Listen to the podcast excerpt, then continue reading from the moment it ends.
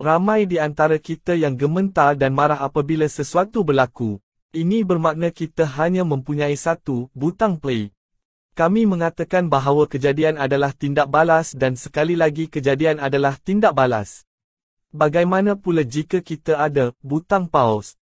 Sekiranya sesuatu kejadian berlaku, kita hendaklah pause serta-merta dan kemudiannya kita tidak boleh memberikan kesedihan kepada sesiapa melalui pemikiran dan tindakan, dan jika kita terus melakukan amalan tahu berkelakuan, maka dalam beberapa hari kita akan dapat memikirkan yang baik untuk semua orang tanpa butang pause ini dalam mod butang play.